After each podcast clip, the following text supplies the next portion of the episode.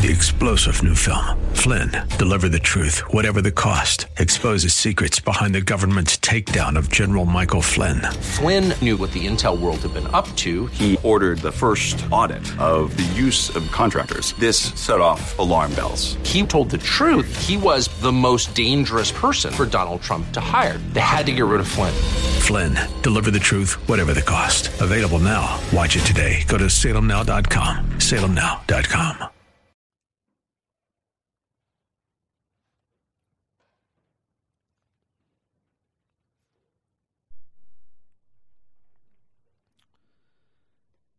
We have been looking at the example, the warning in 1 Corinthians 10 for the church from the nation of Israel. And we've looked at the privileges of both Israel and the church. We've been warned of the sin of Israel and the pattern the church can fall prey to. And Paul now brings this section home by giving us some application. He does so by not only summarizing his point in all of this and what he has said thus far, but gives us a powerful promise in regard to temptation. Well, turn with me to 1 Corinthians chapter 10, verses 11 through 13. 1 Corinthians chapter 10, verses 11 through 13, having seen the privilege and the example of their sin and subsequent judgment in verses 1 through 10 we now come to this, these summary statements and this wonderful promise in 1 Corinthians chapter 10, verses 11 through 13. Let me read that for you. He says, Now these things happened to them as an example, and they were written for our instruction upon whom the ends of the ages have come. Therefore, let him who thinks he stands take heed that he does not fall. No temptation has overtaken you but such as is common to man. And God is faithful, who will not allow you to be tempted beyond what you are able, but with the temptation will provide the way of escape also, so that you will be able to endure it. We find in this passage three practical lessons for the church through Israel. Three practical lessons for the church through Israel which we have seen already in the past couple of weeks. The first lesson for us this morning is the example. The example. And again, he tells us in verse 11, as we've seen already, that these things happened to them as an example. And they were written down for our instruction upon whom the ends of the ages have come. We've seen Paul explain the incredible advantages that Israel had, and we've been reminded that we too have those incredible advantages. We've also seen Paul remind us of the incredible punishment that they faced when they sinned, when they fell into immorality and idolatry and grumbling. The point of all of it was to connect Israel's experience with our own. He is speaking directly to the Corinthians, Paul is, but the Lord is speaking to all of us, Christians in the church age. You see, we too have those privileges, and we too are prone to wander. In other words, Paul is saying they were recorded so that we would learn from their example. That's a pretty powerful statement. That all of this was recorded for our sake. The word instruction that he uses here in the Greek is more than just teaching, more than just instruction as we would perhaps understand it in our language today. It also carries the idea of an admonition a warning.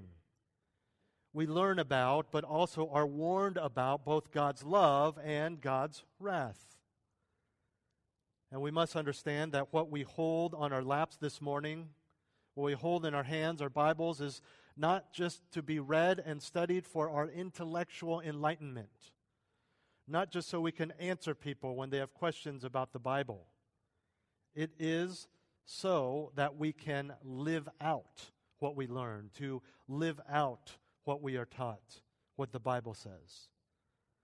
And though there are many rules and commands that reflect the character of God and His desire for us, there are also many, many clear examples of those who failed and fell as they serve as a history lesson for us. All of this is for us. The Old Testament is not for them, it is for us. It is for us to learn from to learn not just of the character of God, not just in His plan and His history, His story, but the lessons contained in them. We must guard ourselves from studying the Old Testament as we perhaps studied history in high school. Just memorize the dates and facts, regurgitate them on the test, and then forget them forever. We've done this throughout our lives, haven't we, for exams? That's not the case with the Bible. We study it, and we study it again, we live it out, we study it again, we live it some more. Is that not the case for those of you who are in the habit of reading through the Bible once a year or so, something like that? You read things that you know you read last year and the year before, but wow, that's new. I didn't notice that before, and so you excel still more. And this is the truth about the example of Israel. And these examples of the past have led up to this present age. Paul refers to those who are in the ends of the ages. What is that? This includes the Corinthians of 2,000 years ago, but also includes us. We're all in the ends of the ages. This is simply the church age. You understand there were different ages in God's sovereign plan before He even created the earth, and we've seen that worked out and still working out. We are in the end. We are in the ends of the ages. The death and resurrection of Jesus Christ inaugurated a new age. And at that time, the world entered the final days, the last chapter of history. What's next is what we call the end times, followed by eternity. We're in the last chapter, the ending of this last chapter being the end times. And it's the same thing with any novel you read or, or, or TV show or movie that you watch, right? The big twist at the ending only makes sense because of everything you've seen this, thus far. And so it is for us as we study the historical narrative of the Old Testament as well as the New Testament. Now, this, of course, was God's plan all along. It's spoken of, it's prophesied, it's promised so clearly in the Old Testament that the record of the main character of the Old Testament, which is Israel, is seen by Paul as an example and warning for us. We live in the time when the things that were hidden and veiled are now revealed. We know them. We know who the Messiah was to be. We know the details of his life. The nation of Israel had some prophecies but they didn't have the details as we have clearly outlined for us in the Gospels and in Acts. The veil has been lifted, says 2 Corinthians 3:14. The veil has been lifted both historically, 2000 years ago, as well as salvifically. In other words, the time has come because Christ has come, but those who do not turn their lives to Christ still have the mysteries hidden to them. And even though we are in these exciting times and we know the reality of, of Christ, the reality, realities of Christ that have long been fulfilled,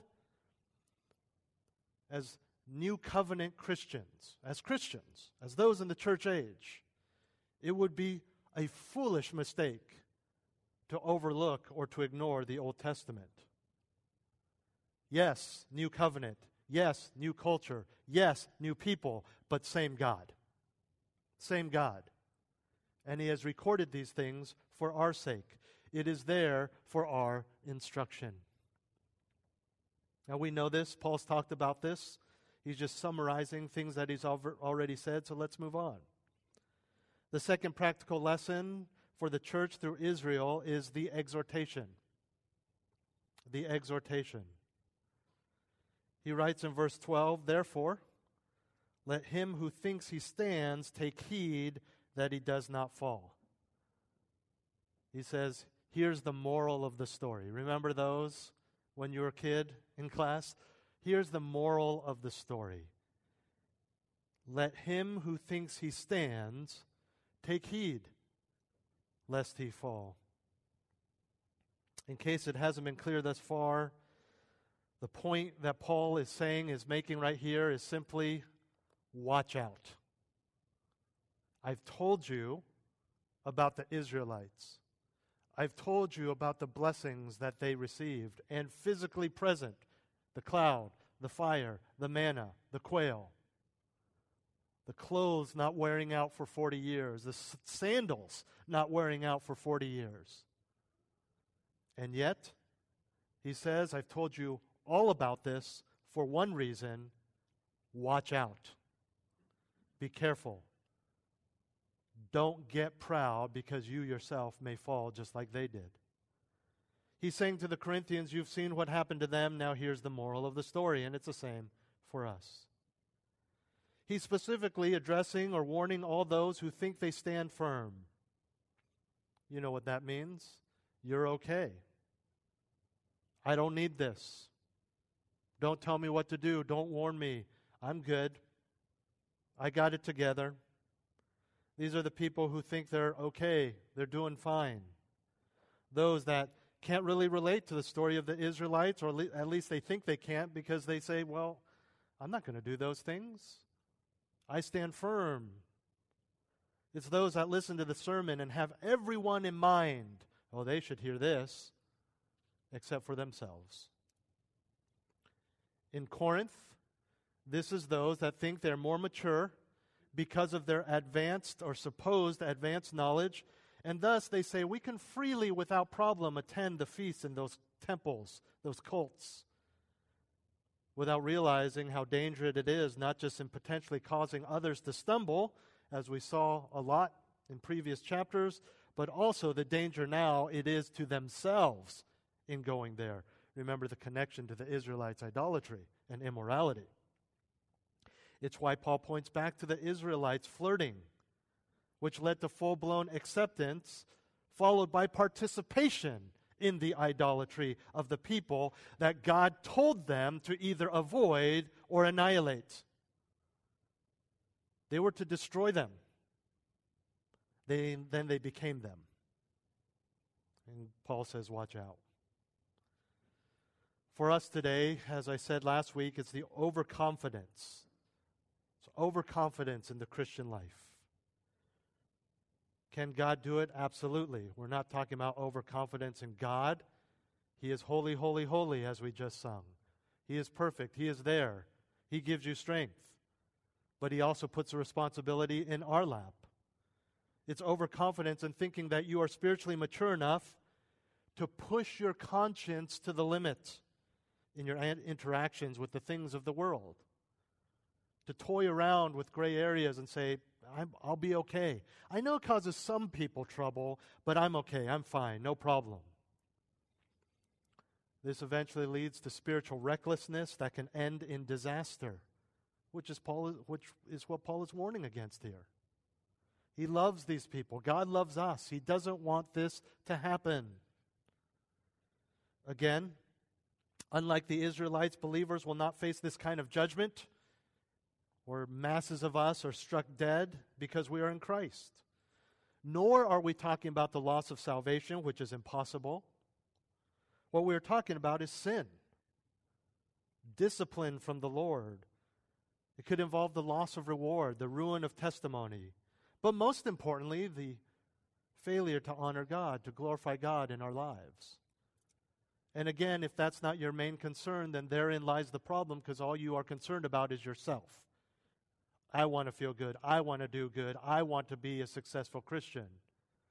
Then, of course, you're going to fall into this trap. But if all you care about, or primarily at least, is the glory of God, then all of these things will fall into place.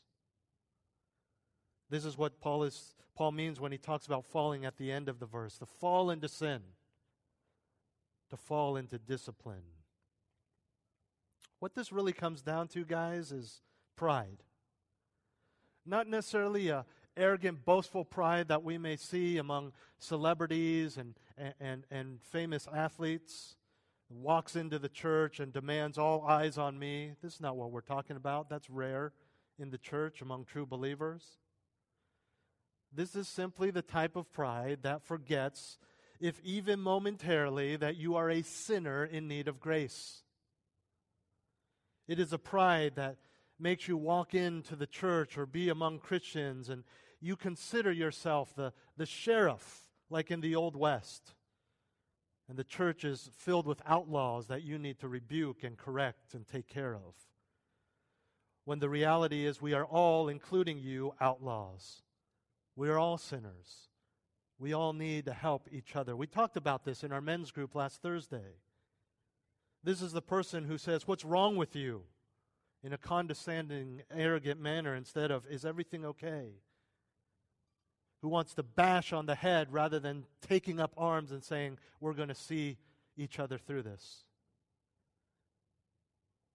It's the person who cries out for grace in the midst of trial and sin, receives it, then when he sees other people in the same situation, just rebukes and preaches and bashes, forgetting how lowly they were just picked up by God's grace. We need to be careful. We need to hold up. We need to help because we understand that we are all in the same boat. We all start looking out for each other.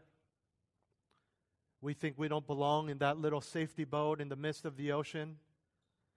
We take our axe and we start hacking away at that boat so that we can have our own little plank that we can float away on. Guess what? We all drown.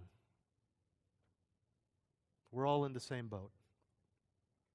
What you're doing when this happens is not defaulting to God, but trusting in your own wisdom, in your own experience and resources despite the fact that that pillar of fire is right beside you.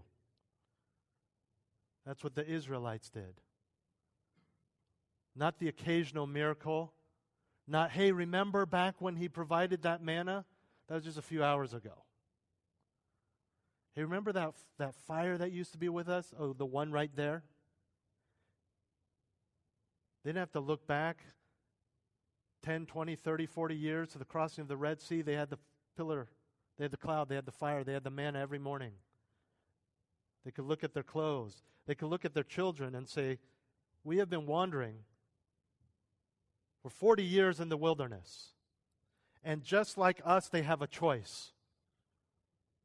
They could choose option A, which is 40 years.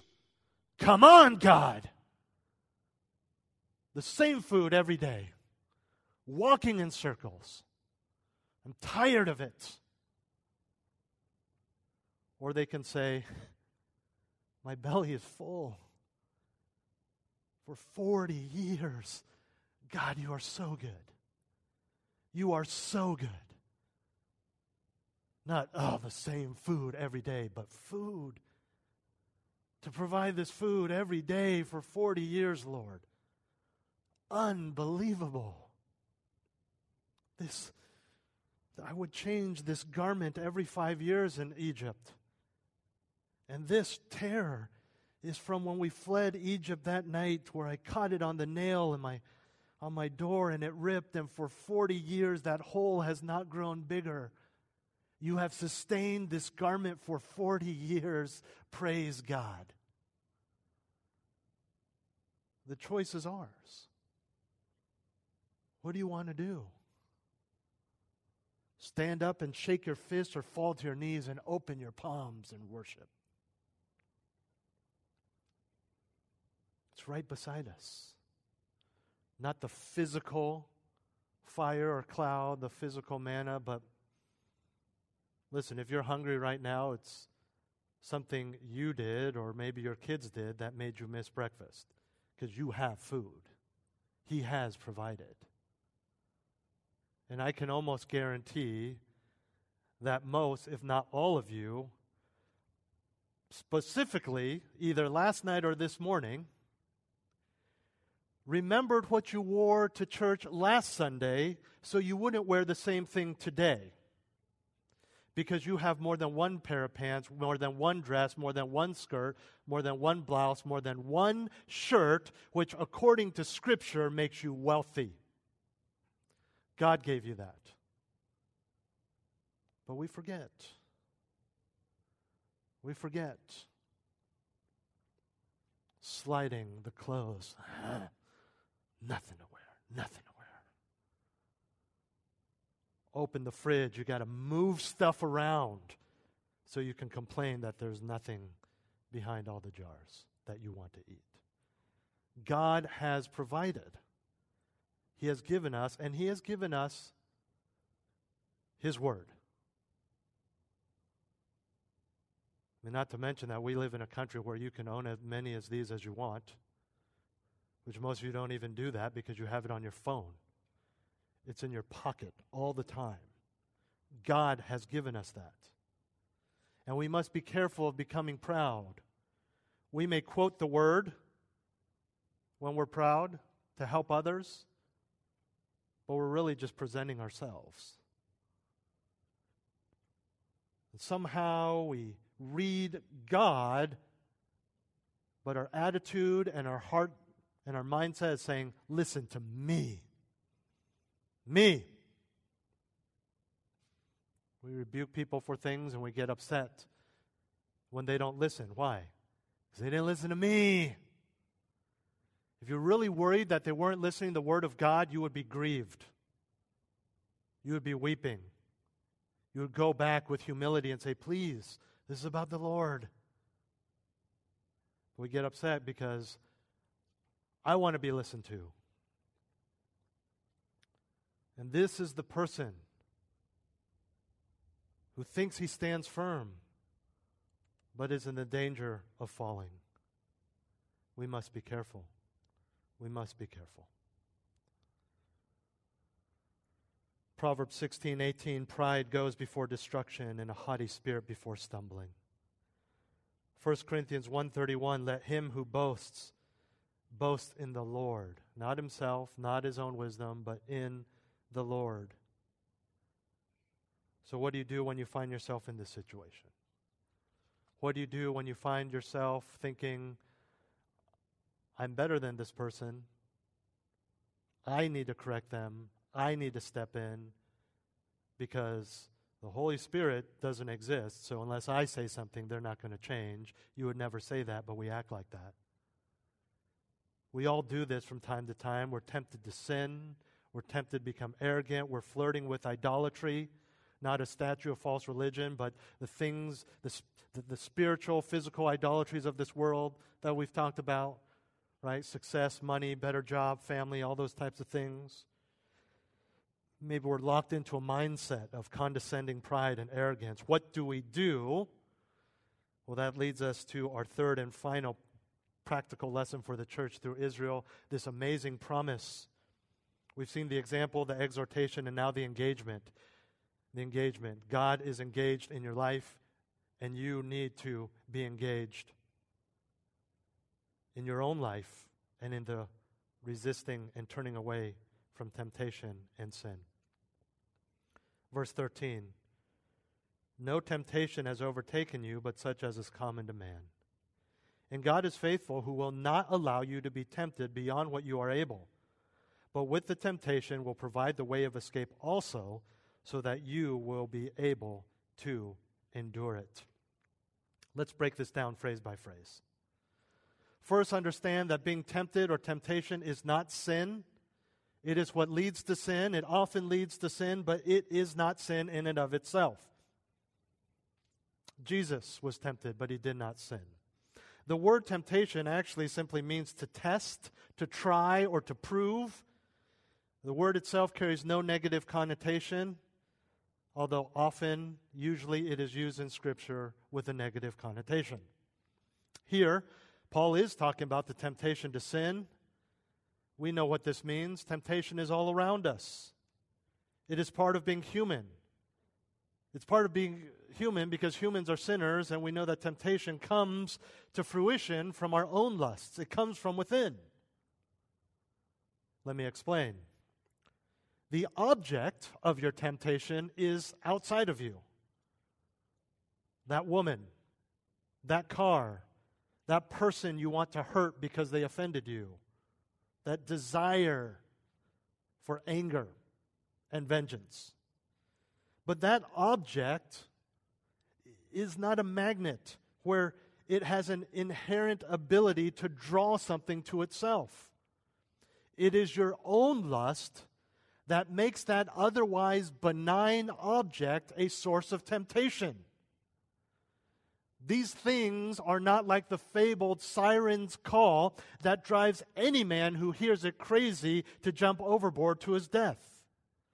that thing is just a thing until you add your lust to it. What that means is we don't blame that thing for our temptation, it is you. Think about it. If it was that particular thing, that object, let's say a car, that drove you to temptation, to lie, to be materialistic, to be whatever. If that, in, in, in, and of, in and of itself, had the power to tempt without anything we add to it from our own sin, then all people in the world would be tempted by that same object. It's not inherent in the object, it's in our hearts. Nevertheless, because we are all surrounded by things we want or the potential to perform actions that our sinful desires want us to perform, coupled with the fact that we are all sinners, you understand why temptation is a normal part of life. And this is what Paul means when he says that all temptation is, quote, common to man. That three word phrase is one word in the Greek, and it sim- simply means human. It is a characteristic of mankind. If you are human, you will be tempted. Even Jesus, again, in his humanity, was tempted. But unlike us, he never gave into temptation, he never sinned. James chapter 1, I'd like you to turn there with me. James chapter 1, verses 13 through 14. One of these well known passages about temptation. And so we often blame things for our sin. And sometimes we can even say, well, God is sovereign. I, I blame God for my temptation. But James 1 13 and 14 clears this up for us where temptation does come from, where it doesn't come from. James writes, Let no one say when he is tempted, I am being tempted by God. For God cannot be tempted by evil, and he himself does not tempt anyone. And here it is. But each one is tempted when he is carried away and enticed by his own lust. That's it. We do this, don't we, in arguments? But you, but she, I, I know it's bad, but have you seen how she dresses? It's your own lust. Well, you said that. Well, it doesn't mean you had to say something back. Doesn't mean you had to hit him. The fact that temptation is common to man also means that there's no such thing as supernatural temptation. It also means that, and this is important on a practical level, there's no unique temptation. We often feel as if we're the only ones. We're all alone. Nobody gets it. But you can rest assured that whatever temptation you are facing is not unique even if nobody physically around you or even in the church gets it. No Christians you know can sympathize with that particular temptation. That doesn't matter because we have a faithful high priest that can sympathize with our weaknesses. And thankfully that high priest is Jesus Christ. Listen to Hebrews 4:15. For we do not have a high priest who cannot sympathize with our weaknesses, but one who has been tempted in all things as we are, yet without sin. He gets it, and He's there for us. So even when you think nobody around you can understand, take comfort in the fact that the one who resides with you and in you does. Paul goes on to tell us that his sympathy is not all that God offers. He goes on to write in the end of second part of verse 13, and God is faithful, who will not allow you to be tempted beyond what you are able, but with the temptation will provide the way of escape also, so that you will be able to endure it. We've seen the characteristic of God's faithfulness throughout this chapter.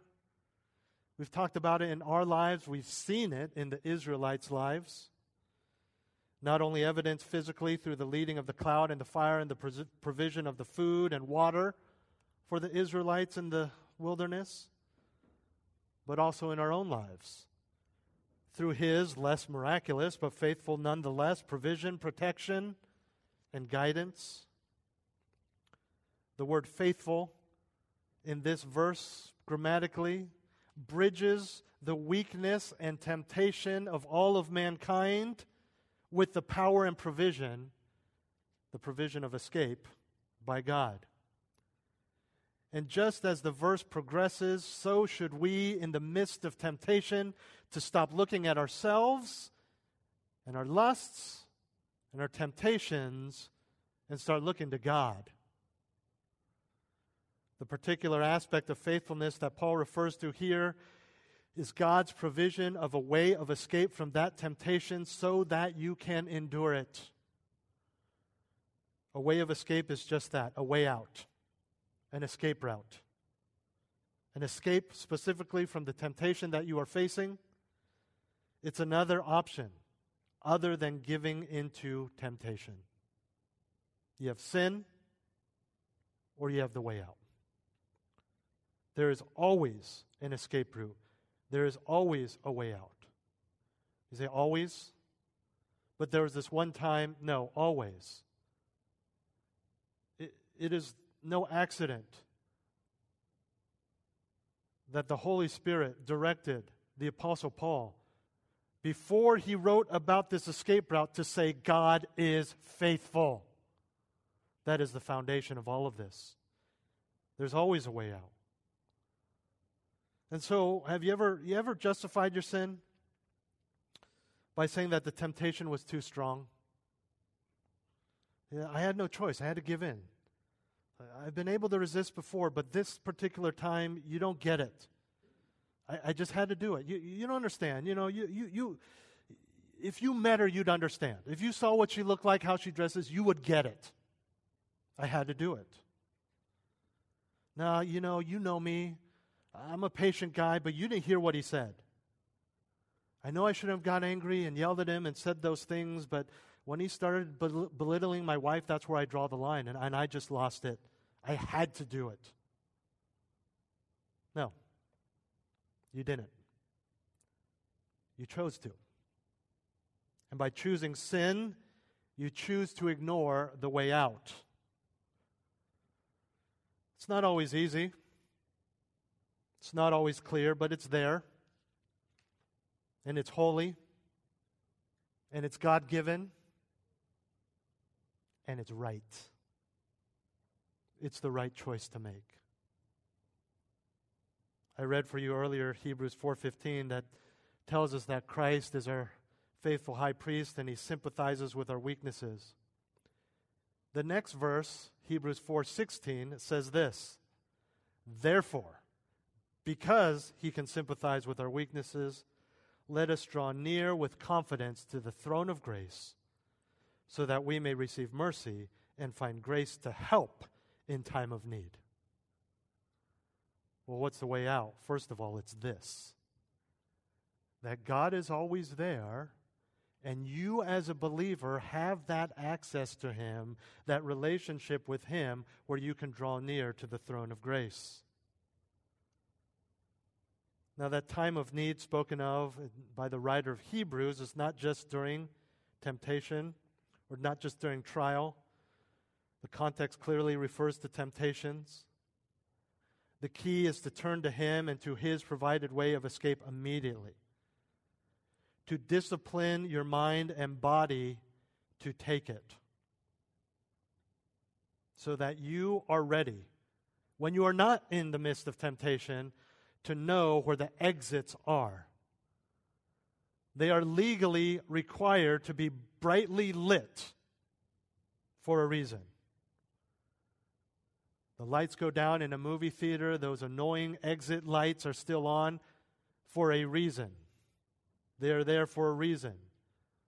There's a reason that a flight attendant tells you the exit plan should there be an emergency before you even leave the ground. Because though you are completely ignoring her, she is legally obligated to let you know so that you are, be pre- you are prepared. We need to be prepared. We need to tell ourselves right now that when temptation comes, I'm going to take the way out. Because if we are not set to take the way out and to take the way out immediately, the longer we rest in that temptation, the harder it will be, even though the way out is very clear. The more you mull the idea over in your mind, the more tempting it becomes. You've experienced this. If you just walk away and forget about it, it's easy. Your blood comes down from a boil. But if you sit there and rehearse over and over in your mind, look up the guy on social media, start thinking about things you can say to him, it gets a lot harder not to do anything. You've already sinned because of the anger in your heart. Let me use a mundane example of a physical temptation, not a sin. You're craving ice cream in the middle of the night. Ready in your PJs, lying in bed. You know Salt and Straw does not close for another hour. It's a lot easier to just stay there, get dressed, find my hat or do my hair or whatever, you know, get in the car, all this kind of thing, find my mask. But if you do get dressed and get in the car and park right outside, because at, that time of night there's no, there's plenty of parking on Burlingame Avenue. Don't ask me why I know. You're sitting there looking at that shop, smelling the waffle cone smelled wafting in. You could still drive home, but chances are slimmer now, maybe 50 50. Now, if you're out of the car and you are at the point where you're holding three or four empty tasting spoons in your hand, you can still not buy the scoop, but let's be honest, you're buying the scoop. It's the same thing with the temptation to sin. It's the same when that girl just walks by. She's just a girl. You see hundreds of them every day. You don't have to look. You don't have to fantasize. You don't have to do anything but keep walking. But if you take that second glance, then the third, then let your imagination run wild, you're now at 50 50. And if you follow her home or go to your own home and jump on the wrong website, the way out is still there. But you're probably not going to take it. He calls you a name, insults you, stokes your pride. You can walk away or you can stay there and start thinking of the best comeback. Let your pride kick in and tell him you're not going to walk away. Now you're at 50 50. All you got to do is open your mouth, and the chances are slim that you're going to do the right thing. The way out is still there, but you probably won't take it. We read earlier in James 1:14, each one is tempted when he is carried away and enticed by his own lust. Next verse says, "Then when lust has conceived, it gives birth to sin, and when sin is accomplished, it brings forth death." Not good, friends. James is not just explaining the inevitable, it is a warning to not let this happen in the first place. He says there is a sequence of events that happen. He's not just saying, oh, for your information, this is what is going to happen. No, he's giving you these sequences of events that ends disastrously because it's not just a, a path that you walk, it's not just a timeline on your whiteboard, it is a water slide, and where if you take that first step, you're done. You will conceive your lust into sin. It will happen. So avoid it. The reason he can even give that warning is because of the reality of 1 Corinthians 10:13 that there is a way of escape. Otherwise, he would just say, "Sorry guys, sometimes it's going to happen and you're really going to just have to try to sin less? No, he's saying there's a way of escape. They work together, the scriptures. The provision of the way of escape is connected with our ability to endure it. It's not our own strength that allows us to endure it, but the way of escape. This does not mean, by the way, and this is very important, this does not mean that God removes temptation. We have temptation. This way of escape is an escape from the temptation that exists. He doesn't remove it. This also doesn't mean that we will not go through any difficulties, any trials. People often use this passage, this verse, 1 Corinthians 10 13, to talk about trials, right? He won't give you more than you can handle. Uh, there is a, an exegetical nuance in where this can uh, also refer to trials, that word, temptation. But the reality is, is when we go through trials, is perhaps when we are most tempted to get angry, to lose hope, to get mad at God, to get mad at others, to get proud and say, I don't want anyone's help. So it's the same idea. But what we are promised all the time, every temptation, is the means of exit is always there the existence of an emergency exit to this building does not mean there will never be a fire or an earthquake. It just means that the exits are there. So, in the same way, the provision of a way of escape doesn't mean there won't be temptation. There won't be people, men or women, dressed in, inappropriately that walk in front of you, billboards, advertisements, people who are rude to you that stoke your anger, people who cut you off and almost cause you to spin out in the rain on the 101. They'll still be there. But rest assured, so is the way of escape. And so the key for our exits in this building is that if there is a fire or an earthquake, that you don't get panicked and so focused on the danger and damage that you forget to run, not walk, run for the exit. I'm speaking metaphorically because I believe if there is an earthquake, you're supposed to walk, not run. So just don't want to contradict anything that the firemen or your teachers are saying. Paul is saying, run for the exit because the exit is there. You know, you may think, well, bright red lights, the big doors, I walk through them. If only the exit from temptation was as clearly marked as an, as an emergency exit. Bright light, same rectangle sign that we see in every building in this whole country. But you know what?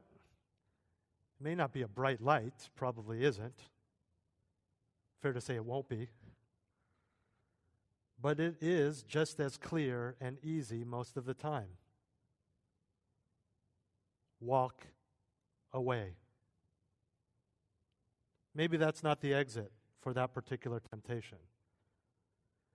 But other possible exits, depending on the temptation, are just as simple and just as clear. In fact, they can all be stated in two words walk away. If not that, Look away. Stop fantasizing. Shut mouth. Log off. Turn off. Run away. And from there, you don't just stop. You don't just run away from something, you run to something. Just as simple. Trust God. Speak truth. Count blessings. Be thankful. Pray prayer. The way of escape is there. And the only thing that makes the way of escape or taking the exit route difficult is your own lust is your own procrastination in taking the exit route. Oh, I'll do it, but just one, one more one more episode. I know it's bad. It's causing me to stumble.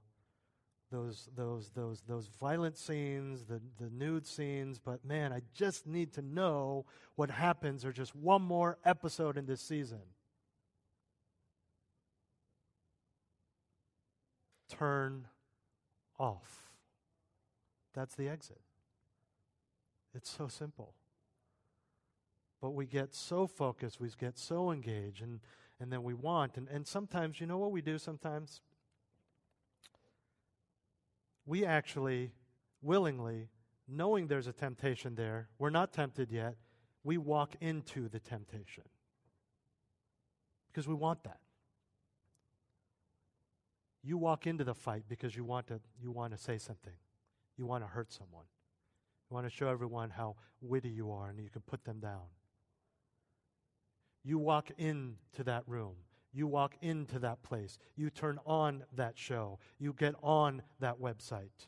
You engage that individual, whatever it is.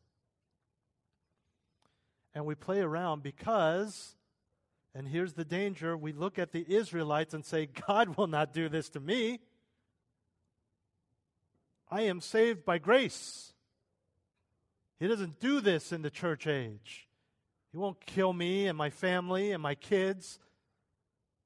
He'll forgive me. He's already forgiven me. He died on the cross, so hey, party time.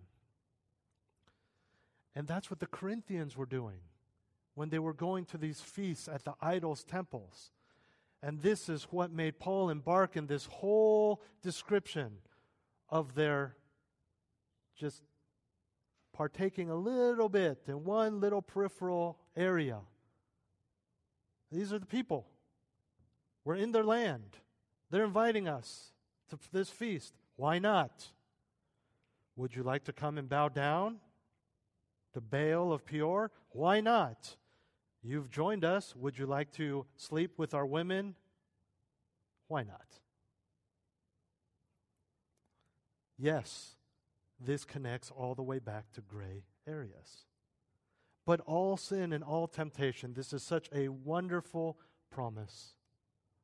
And even if you think the exit is not there, even if you didn't see it, even if you want to blame other people, the reality, the biblical truth from the mouth of God is that He has provided a way of escape.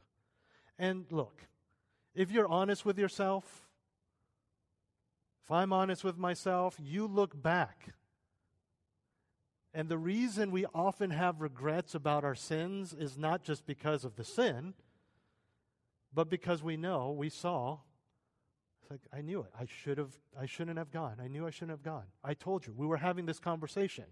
And you're, you were even surprised. Remember that? You were surprised that I went because I told you I shouldn't go.